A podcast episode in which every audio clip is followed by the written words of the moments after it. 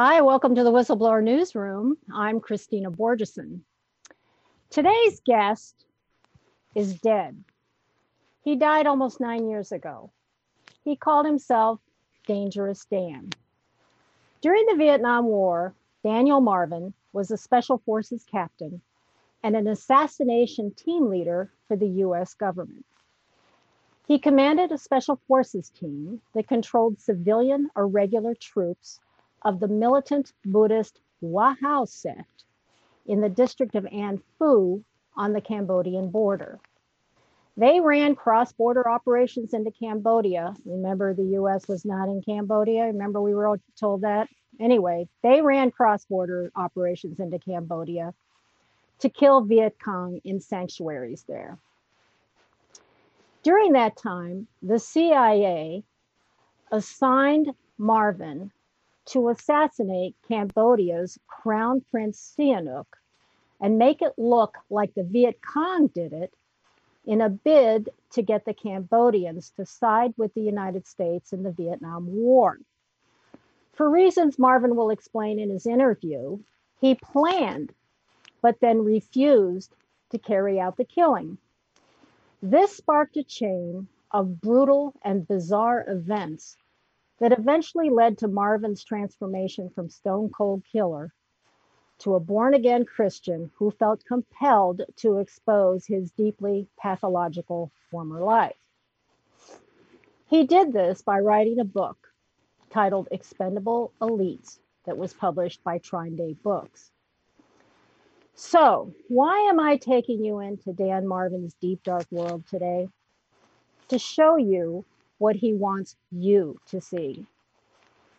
He wants you to see the inhumanity, the pathology of war, of unbridled power, of secret government agencies accountable to no one, arrogating to themselves the power of life and death over anyone, anywhere. This all still goes on today, every day, all around the world. But you can't change what you really don't know about, which is why I think Daniel Marvin is an important messenger.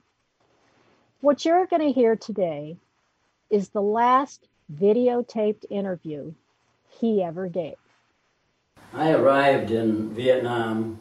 I volunteered to go there with Special Forces. the day before Christmas, I reported to Colonel William Tuttle, who was the commanding officer of C4, which was the detachment that was in charge of all Special Forces operations in the entire 4th Corps of Vietnam. Colonel Tuttle called me into his office on Christmas morning of 1965 and asked me if I would volunteer to take the independent command uh, at An Phu, Vietnam, which would be the first command that would be permitted to go across the border following the enemy and actually go against the enemy inside of Cambodia. At the same time, he assured me that there would be no support whatsoever. There'd be no artillery support, no medevac support, no ground support, no support of any kind when we were in Cambodia. And if we were caught inside Cambodia, we would be dropped from the rolls as deserters from the United States Army. And before he was finished talking, he reminded me that it would be as if I never met him when I left his office that day because this would be a compartmentalized operation. I would be totally in command as an independent operation, and he would never admit that he ever had even asked me about it. So when I left that room, I started in my mind, taking mental notes and then transferring them to three by five cards throughout my whole time there in An Phu, Vietnam, to protect me should the government decide that I was expendable. As a matter of fact, uh, in June of 1966, when I refused the uh, orders to the request, excuse me, not orders, request to assassinate Cambodian Crown Prince Sihanouk. That's the, uh, excuse me. we're going to have to start that one. out. Yeah, okay, go ahead. Hmm. What was I trying to get to there? You were saying that, Oh, okay. When I accepted the assignment, I also had the decision to make when Walter McKim brought the, requ- the request to me to arrange for the ambush and assassination of Cambodian Crown Prince Sihanouk, that once I made up my mind on that and gave him a, a response to it, that I would suffer any consequences from the United States if I refused to do it. That's why my book is called Expendable Elite. Believe me, we, we feared absolutely no one except our government should we be de- declared expendable. Well, when I refused that mission to assassinate Sihanouk because President Johnson refused to act on my quid pro quo, which actually was for him to tell the American people that he was not going to allow the enemy sanctuaries, safe havens, or the use of the Mekong River in the future. When he didn't do that, then I unilaterally aborted the mission to kill Prince Sihanouk, and then I put myself uh, in jeopardy, perhaps if you would think so, for the rest of my life. um, now talk about this, this, um, uh, Johnson's, um, policy. I mean, w- w- what are you saying that, that the President of the United States was giving a safe haven to the enemy? I mean, that sounds outrageous. When he took uh, over the White House, I'm sorry, when, who took over the White House? when President Johnson took over the White House after John F. Kennedy was assassinated, he arranged verbally, and all those kind of things are verbally so that there's no record of it, for the enemy to have sanctuaries all along the Cambodian border. And he did that by ordering our forces never to fire into Cambodia. And it's a good example of what can happen.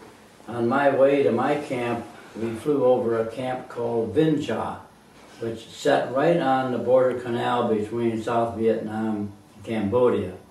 The captain that commanded the Special Forces team in that camp received a lot of rocket and mortar fire from an enemy, enemy battalion that was just on the other side of that canal. Killed five of his people right off and wounded a number of them. And he decided that he was going to shoot back at the enemy inside Cambodia, and he did. And he was in prison in Fort Leavenworth within two days after defying our government and shooting at the enemy that was killing his people. Now, why why did he create these safe? Why did he okay these safe havens? I mean, what was the logic I- behind that? It sure would be nice to know for a fact why he did it. But one thing for certain is that it was it was a tactic that was meant not to allow us to win the war. It was strictly for the Vietnam, the Viet Cong and the North Vietnamese to actually win the war. Otherwise, he would have turned us loose to go after the enemy, no matter where they were, with whatever we had to fight them. My area, where I had an independent command and where I did go into Cambodia against the enemy, was the only fully secure area in all of Vietnam when I turned that camp over to the Military Assistance Command Vietnam. But it was because we fought the war to win it, and we did win it. We cleared our area of Viet Cong, the enemy. We maintained a secure border. We never lost a battle, even though we were always outnumbered at least four to one, and and outweaponed too. But the people that I was fortunate, blessed really, to be with were good fighters and they were honest people, only wanting to maintain their land and their occupation, which was fishermen and batmen, and uh, which was to farm, uh, have the bats so they could sell guano, the bat, uh, bat leaves, and and the pig operations that they had. The Hoa Haos would not eat any beef. Period. They were forbidden by their religion. but they would eat everything from pork to rats to snakes to to uh, chickens, and it all tasted super. So uh, I don't. I, I still want to go back to this policy because I mean, you were obviously it was the U.S. government policy to allow you to exist as special forces going across into Cambodia after the enemy. So why would there be this other policy that would sort of that would work against what you were doing? Well, I think uh, back to the 15th day of January of 1960. Oh, excuse me, not the 15th. Let me turn Okay. aside from that. for now.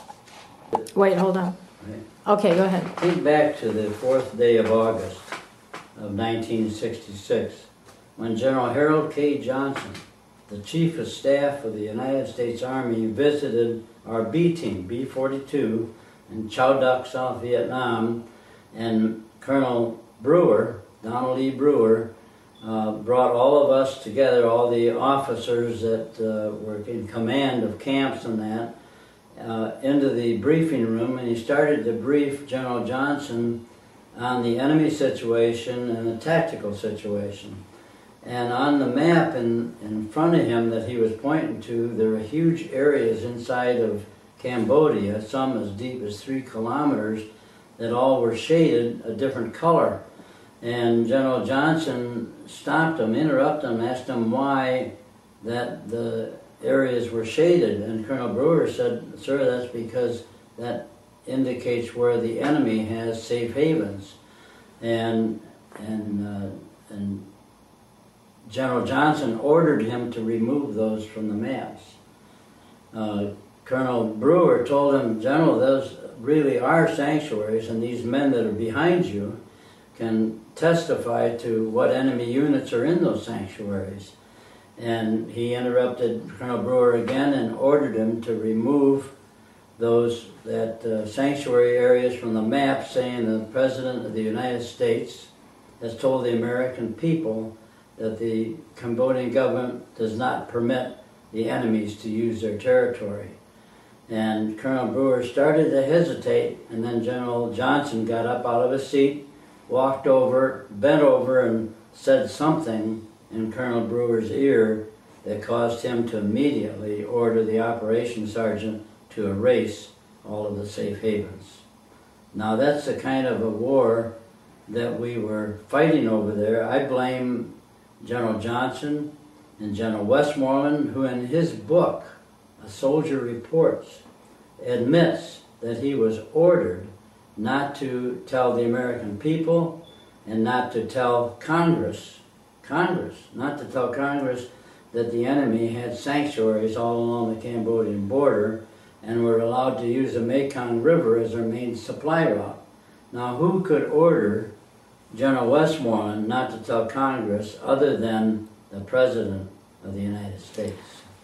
I've got to ask you, as, as a soldier, as an mm-hmm. officer, as someone who understands tactics and strategies mm-hmm. and so on, as someone who knows what the results of, of those sanctuaries at, being allowed to exist, what was the purpose, do you think, of that policy? I think it was to maintain our presence in Vietnam and to maintain, we believe, now I can't prove this, I can prove that we let the enemy use our river to carry their war goods and allowed them to have safe havens and could shoot at us and we couldn't shoot at them.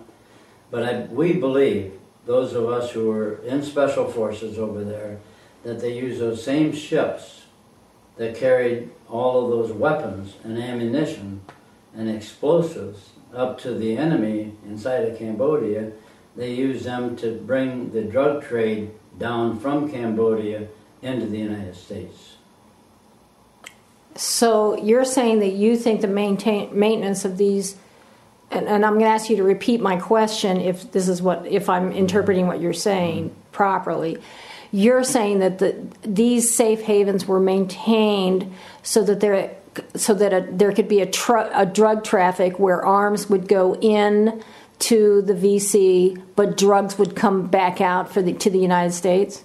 I, I believe that. I can't prove the latter part of it, that they actually had drugs on those ships. but those ships did not come back empty. And Captain uh, Miles, who commanded the A team on the Mekong River, can tell you that those ships came back laden just as they were laden when they went up the river, because you can tell where the watermark is on the hull of the ship. So we knew they were bringing something back in, and the only thing we could ever determine from that is that the CIA was using those ships uh, for drug running. So you're basically saying then that the President of the United States, who was okaying these safe havens, had knew that the CIA was drug running? Oh, I would say so, yes.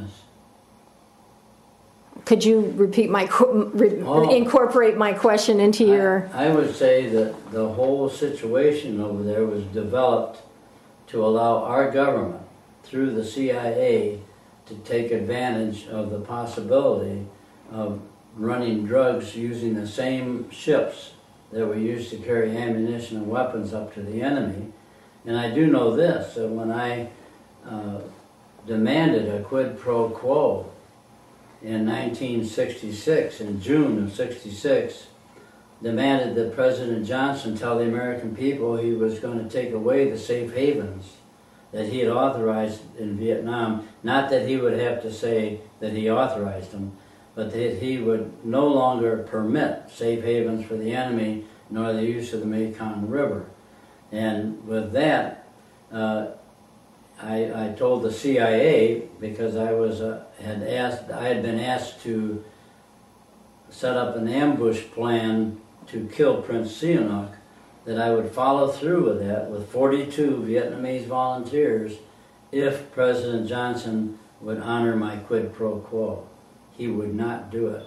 President Johnson allowed, permitted, whatever word you want to use, the use of the Vietnamese government and the American military to permit uh, the use the use of ships and airplanes to move drugs out of that area. What, did- what was? Who got the money for those drugs? I would say the CIA would have been the beneficiary of it, and then they would use it to support whatever they were supporting, legal or illegal. The whole thing about covert operations is that there's never anything in writing.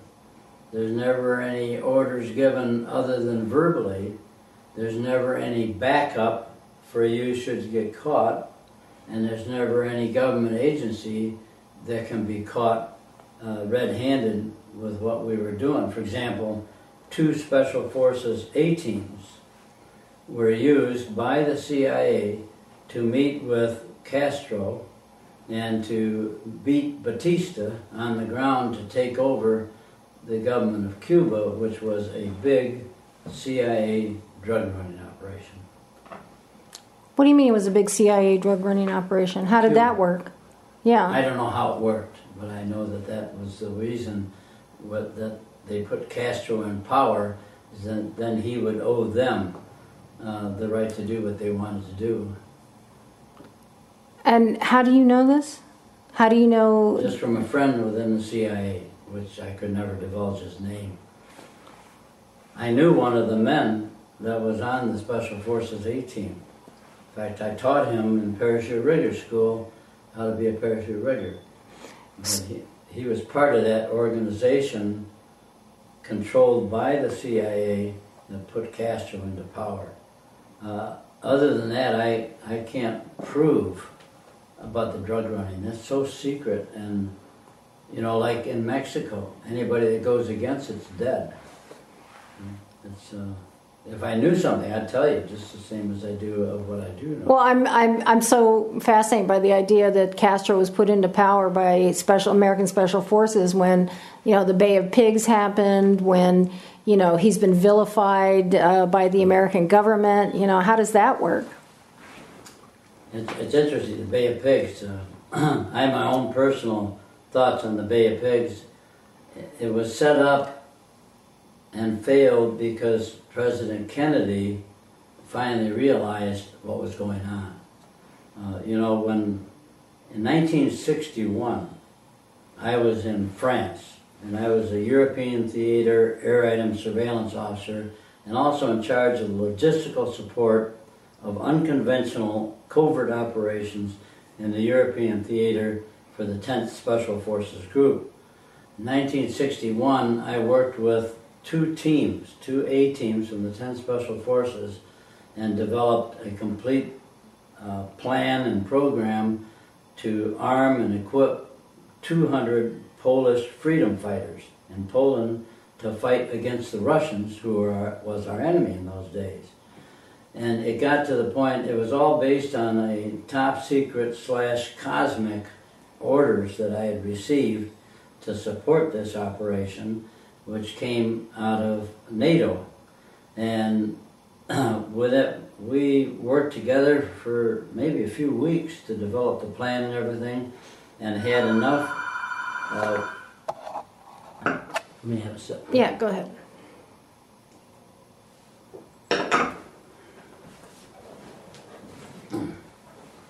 Okay. We received a, uh, an order from NATO to work with the Special Forces. I was oddly enough the only officer at the secret Saint Andre depot in France, which was 60 miles west of Paris, that had a top secret cosmic clearance. Now, the cosmic part meant you were able to be involved in NATO top secret operations. So we had it all set up for 200 freedom fighters, weapons, ammunition, communications equipment, and two teams of American Green Berets to jump in with that equipment and everything to that unit in Poland. Captain Buck Evans, who was the U.S. Army 320, I mean U.S. Air, excuse me, U.S. Air Force 322nd Air Division. Uh, Go a lot better. Okay, go ahead. Captain Buck Evans, who commanded the 322nd Air Division combat control operation out of Evreux-Fauville Air Base in France, had sent in a U.S. Air Force combat control team, dropped them into the area in Poland, which would lead the two C-130s in with the uh, supplies and the equipment and the two teams of Green Berets. So they were already in on the ground in about an hour before the C-130 aircraft were to take off with those two teams of Green Berets and all those cargo bundles. Uh, we got a message, top secret cosmic, from our White House that said to cancel the operation. All we could determine, uh, speaking of we being Buck Evans and myself, was that the president had not known about this operation and that the CIA was doing this through the 10 Special Forces, which was not unusual. They worked for the CIA. Uh, and that he didn't want that to happen because of international repercussions. I don't know that for a fact, but I do know that to this day, to the best of my knowledge, neither Captain Buck Evans nor myself knows the fate of that combat control team that dropped in there to organize those 200 Polish freedom fighters. You know, I thought the CIA was only supposed to do intelligence gathering. Since when did the CIA actually have control of special forces and could order special forces to, you know, kill people, assassinate people, or, uh, you know, do military uh, operations like that, covert military operations? All I know is that uh, President Kennedy wanted to take that part of the CIA's operations away from him. That was one of the strongest points behind their uh, work to kill President Kennedy. I know when the when the uh, CIA instructors, when I was going through Special Forces training, just two months after Kennedy was killed, three months, uh, we were told how the whole situation was set up with four different mafia hitmen, two of them from U.S. Mafia, one who I happen to know personally, and another one, and two mafia hitmen from the Corsican Mafia who had set up along sites leading from the ambush site of President Kennedy to the hospital. And they were there with spotters with high powered binoculars and with orders to kill the president if he wasn't determined to be too far gone to live. And they set up all of that uh, information and procedures. And we were taught in CIA training, uh, in Special Forces training, that the CIA used Green Berets as assassins and terrorists and saboteurs outside of the United States and use mafia inside of the United States. Now that's what Kennedy was trying to get stopped when he got killed. I imagine that is still going on. Now, I, I want to go back to McKim because it seems like you he met he came to your camp three weeks after you got there. Right. Now, but he didn't come at that It point to. nothing to do with the assassination of Okay. That what- only to bring that paramilitary, what do they call that? Uh, um, the CIA's three-part covert operation action program. Okay, wait. Could you? Okay, just just talk about how three weeks after you arrived in um, in South Vietnam, South Viet, that was January of '66, right? Right. It was on January 19th, which was just three weeks after I took command of the independent operation of An Phu, where I would have the authority to do whatever I wanted done or didn't want done. Uh, in An Phu is when Major Foy and I were told by our intelligence people that the CIA covert operations team was coming into our district we went down and met them on the road coming up from Chau Doc, where they'd come. And we asked them what they were doing there, and they explained, uh, Walter McKim explained to me and Major Foy that they came there to uh, help us to uh, rid ourselves of communist sympathizers, so to speak. And I started to get on them real tough, and and Major Foy Van Lee asked me if he could handle it more diplomatically. and we just told him to leave the district and never to come back. Did he pay attention to you? Oh, Well, they had to, because we told them we'd shoot them if they didn't. It was our area, it was my control. I even uh, used that same threat when our B team commander wanted to uh, send uh, boats up the river to us to try and bring my team back into the B team and leave the Hoa Haos to themselves. I just threatened them with shooting at them, and in fact, we did shoot over the bow of the boats and threw a couple mortar rounds in front of the boats, and they never tried to come back up the river again. So, um, okay, so let's let's. Uh, you say here that McKim was the one who came with plans uh, with the with the uh, plans for uh, killing. Two days after, um, I'm I'm just trying to get the. It says here that on on June 10th that he came to ask you to assassinate uh, Right. Sihanouk, and then June 12th he came back with maps and ambush plans. Came with the things that I asked him to bring. Okay, could you could you tell that story? Just Yes. On the 10th of June, 1966, Walter McKim and a pretty blonde lady who he claimed was a reporter who took no notes the whole time she was there. uh, I get, from what I understand from who I knew in the CIA, he always had a girlfriend with him most of the time. But uh, Walter McKim came to my camp. I met with him privately in our command bunker, and he asked me if I would volunteer to organize an assassination of Ca- Cambodian Crown Prince Sihanouk. Well, I had no love for Sihanouk at the time. I thought he was our enemy because I thought it was him who allowed those safe havens inside of Vietnam and not our president.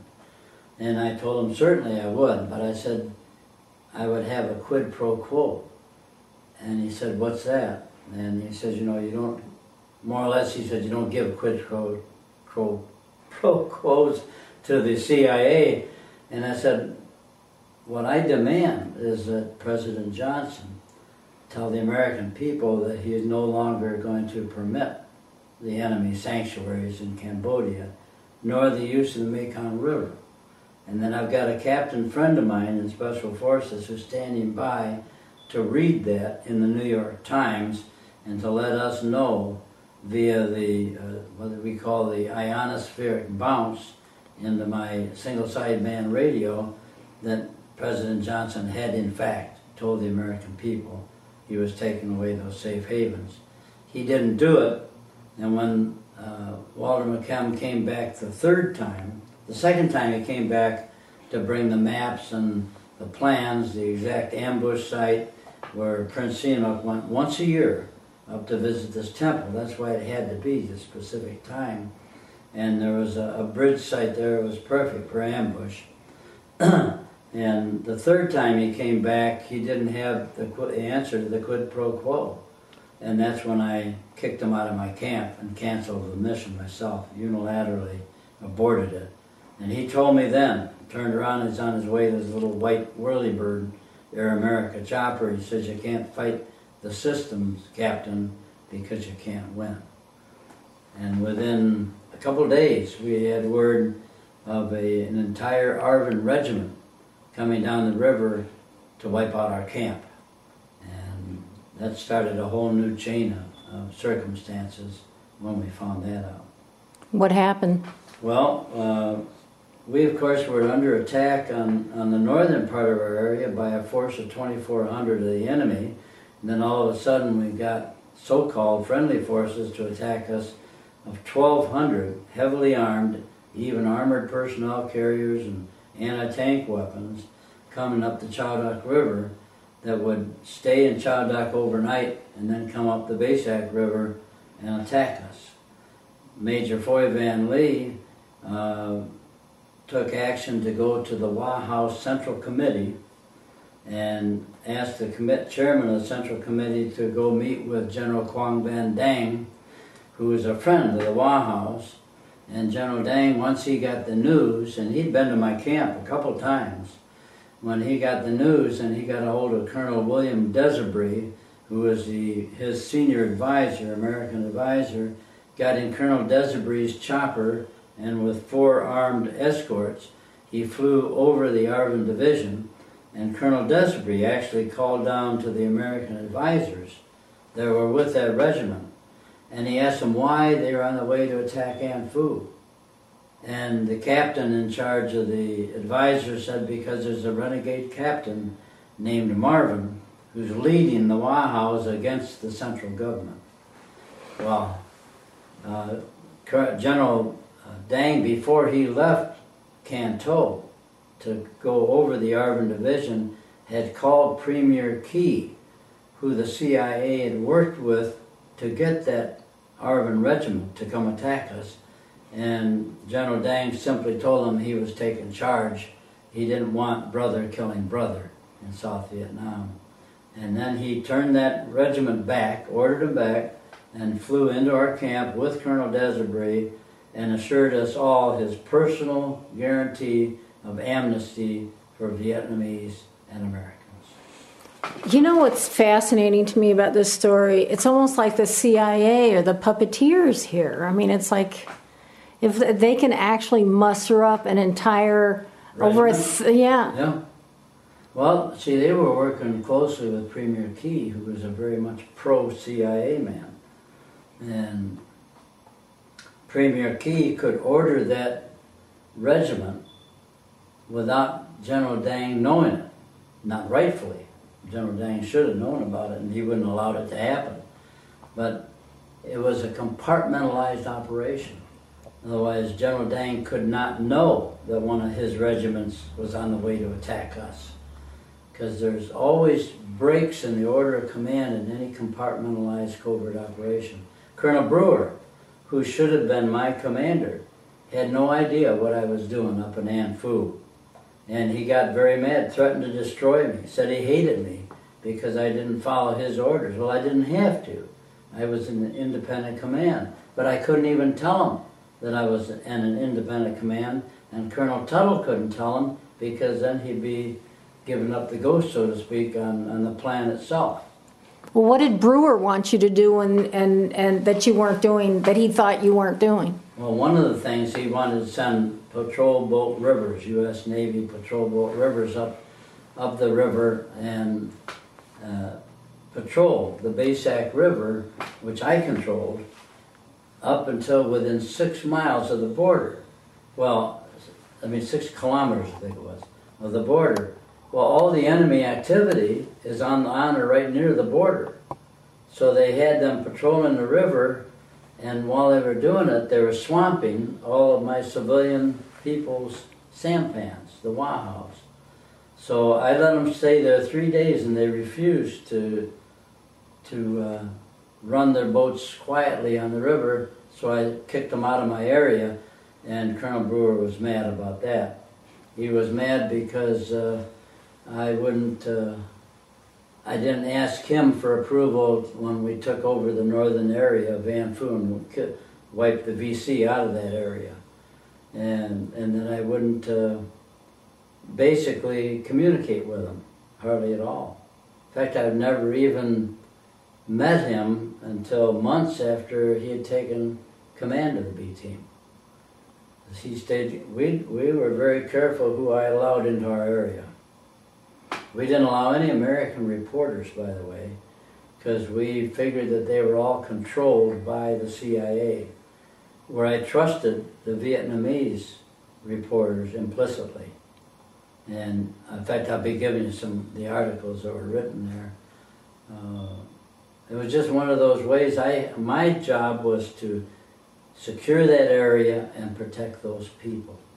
You know, when I talked to uh, General Tommy Franks when he was in charge of the war over there in Iraq.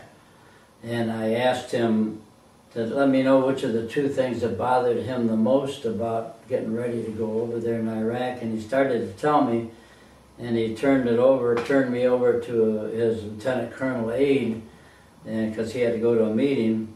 And he told me, well, the general, biggest problem was that not a not one person in the uh, group that that recommended courses of actions for the Iraq War had ever been in combat, and that he only got half the people that he wanted to invade Iraq because, in his words, he wanted to be able to secure an area and get that area functioning the same as we were trained. When you go in and take over a village, you make sure you need a force in that village to secure it and to maintain the government uh, operations within that village. Oddly enough, when he retired, General Franks, and he wrote his own book, which I've got a copy of, he disclaimed both of those things. And in fact, he praised our government for giving him the kind of people, the number of people that he wanted, and the right advice on going. Why do you think he did that? Because he was offered something that was much better than being harangued for telling the truth. Wow, that's profound. It was just it was interesting because it all tied in with his being given the job, I'm sure a substantial sum, to organize the never before existing Army Museum. In fact, he wrote me trying to get me to help on it, and uh, I had read his book and I didn't help on it at all because he lied to the American people in that book. By saying that? Right, by, by not admitting that he only got half the people he wanted and that he would, did not have the right kind of advice going into that war. so, okay, so now I, I want to talk about the um, assassination plans. Right. Could you give me the details of from the moment you started to plan it to what what was gonna how you were gonna do it and who you were gonna use, etc. This is the assassination of Prince Sihanouk. Right. Walter McKim brought the request in and I accepted it, like I told you before. And asked him for the maps and other information that I needed to make it possible for us to do a good job. Uh, noticing uh, that uh, I would get all the volunteers, or thinking that I would get all the volunteers that I would need. I needed 42 men based on what Major Foy and I put together as a plan. 102 volunteered to do that. And it's almost, you know, like Green Berets, a lot of things they volunteer for are what we consider suicide missions, but we figure we'll make it back whether it's a suicide mission or not, and that's what they did. so we started, I, I never told my men, my team, what they were training these men to do. But they did wonder why they had to strip themselves of any identification. They, in fact, had to have uh, false information sewed inside of their black pajamas that would identify them as being Viet Cong. So that when they went in there and actually killed Prince Sihanouk, if any of them were killed and left behind, they would be felt to be uh, Viet Cong.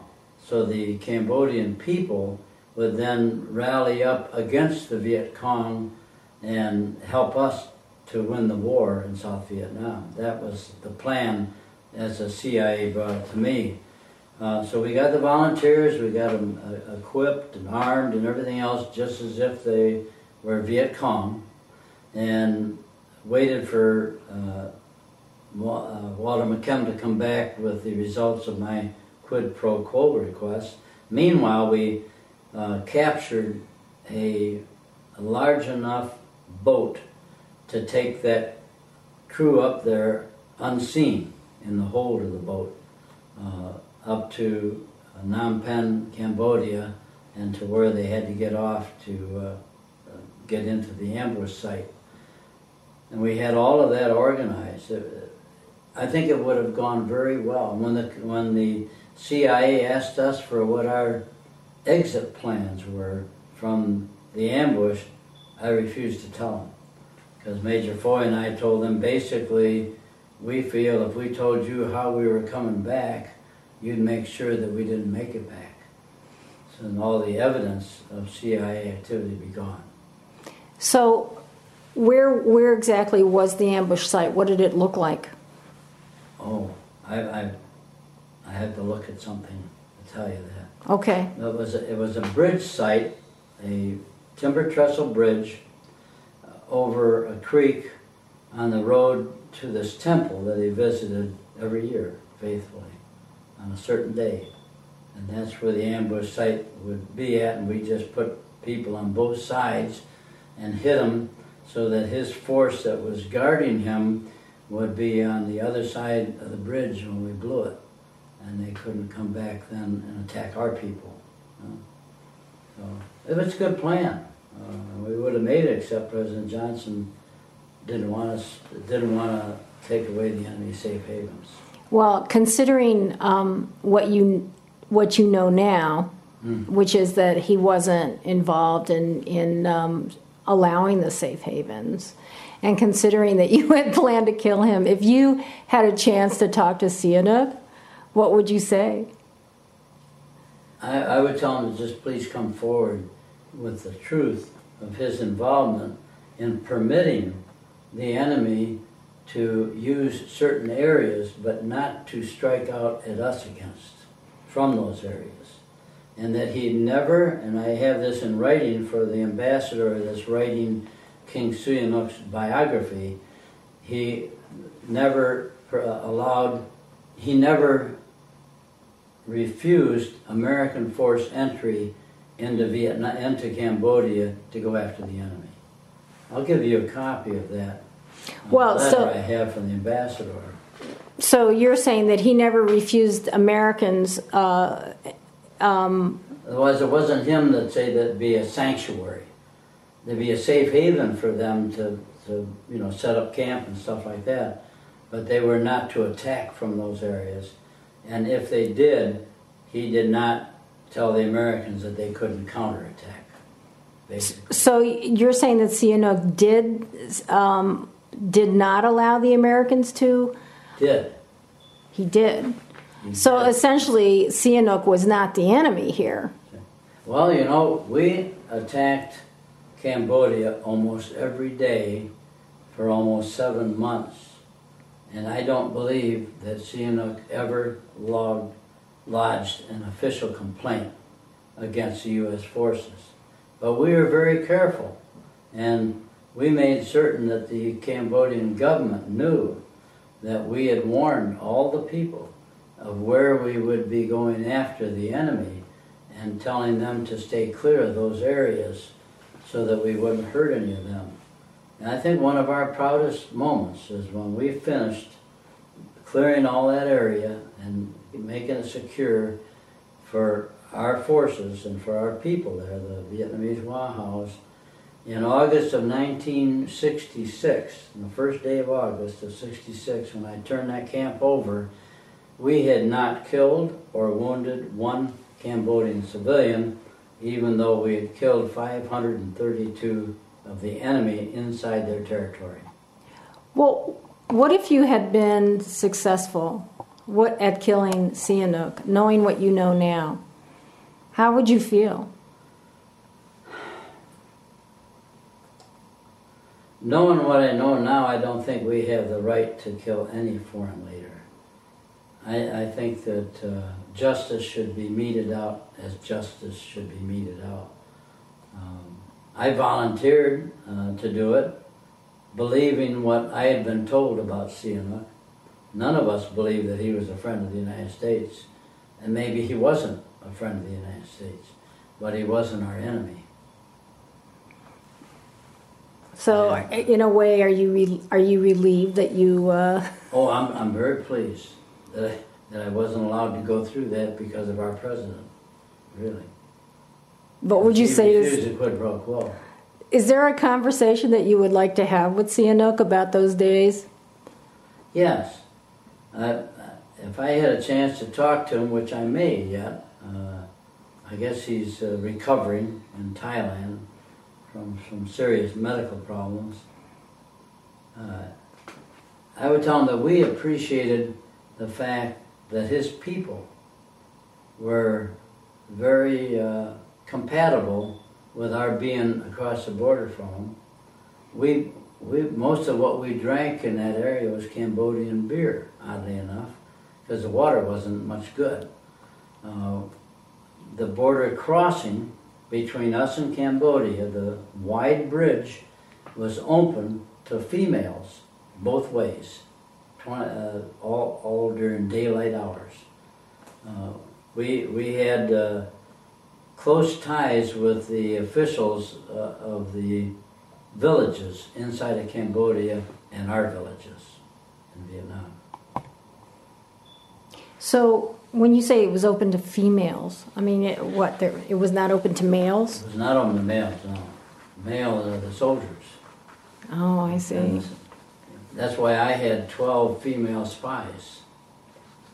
And they could go across and pretend to go shopping and then disappear and wait till the next day and come back with all the information that I needed.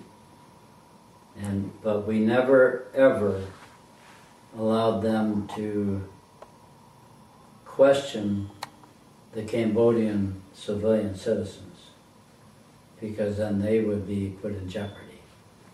Our our girls, ladies, very brave. We lost one.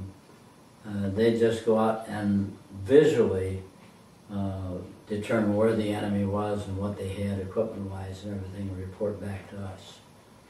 They used also four uh, female spies against us, which you read about in the book, which we tortured and then they killed. You know. Who killed them? The VC. Oh, oh. We worked it so that it appeared that they become friendly with us. And we bought them all new clothes and everything, and then we sewed inside of their garments uh, something that would turn the VC against them. And we found them after we released them, and we let them walk freely around our area and everything up right, right next to the border uh, under guard. And but they, the enemy couldn't see the guard. And when we released them and they walked across that bridge, within 24 hours, we found them in the canal, dead with their tongues cut out. I'll tell you, there's a lot of reptilian thinking that went into your job. Yes. there's no such a thing as fun in war. It's a terrible thing. Uh, you know, when somebody he gets real upset about General Patton ordering that prisoners of war be killed. Well, when you only got so many forces to move forward, it was in his judgment, he needed all his forces to fight, not to guard. I ordered my people to try and hit as many of the enemy in the lower extremities so they couldn't walk. So to take two people to carry them off. Nine chances out of ten we get the two people as they were carrying them off.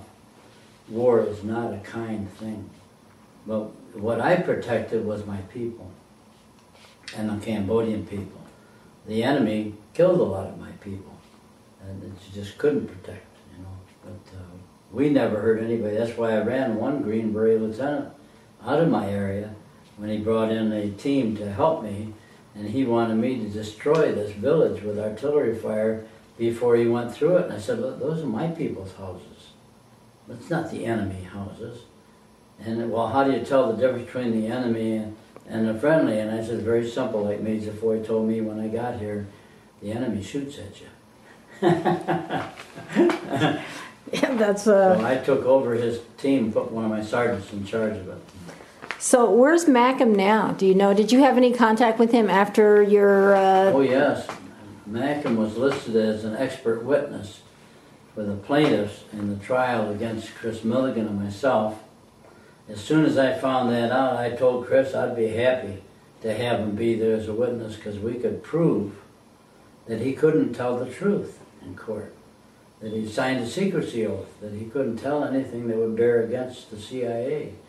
And then we notified the judge and the plaintiff's attorneys that we had hired Douglas Valentine as our expert witness. And let me tell you, it was probably just within minutes of them finding that out that they pulled back McKim. He never showed up.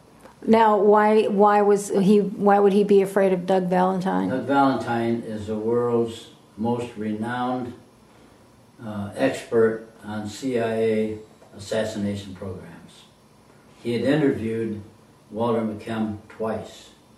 In fact, uh, I have notes of the last interview in 1988, which he mentions my area specifically in there. Uh, Douglas Valentine is just a man of great courage uh, that I hope and pray uh, lives long enough to get even more of the truth out. So let's go. Let's go now to um, get your getting out of Vietnam and um, the amnesty for men. How now? You just you got out of Vietnam and came home. Hmm. What happened? What happened? I mean, this trial. I came home to go to a career course at Fort Lee, Virginia. and during the career course, I got a call only six months after I left for Viet- from Vietnam, tell me they're going to send orders to me to go to Alaska.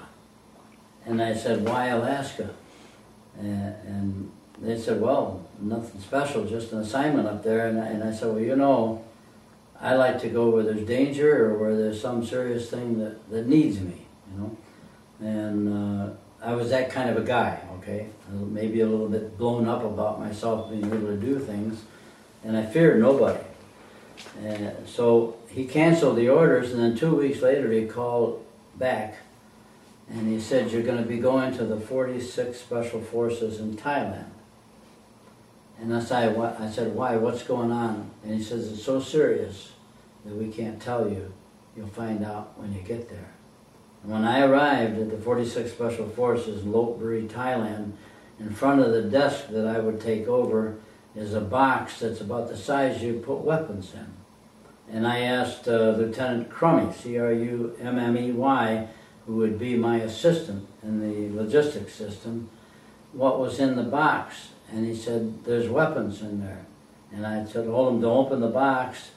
And there was uh, one M1D sniper rifle and a couple carbines and one other weapon. And I asked him where they were going. And he said, well, certain captain, uh, a black captain actually, was shipping them back to his place in Detroit, Michigan.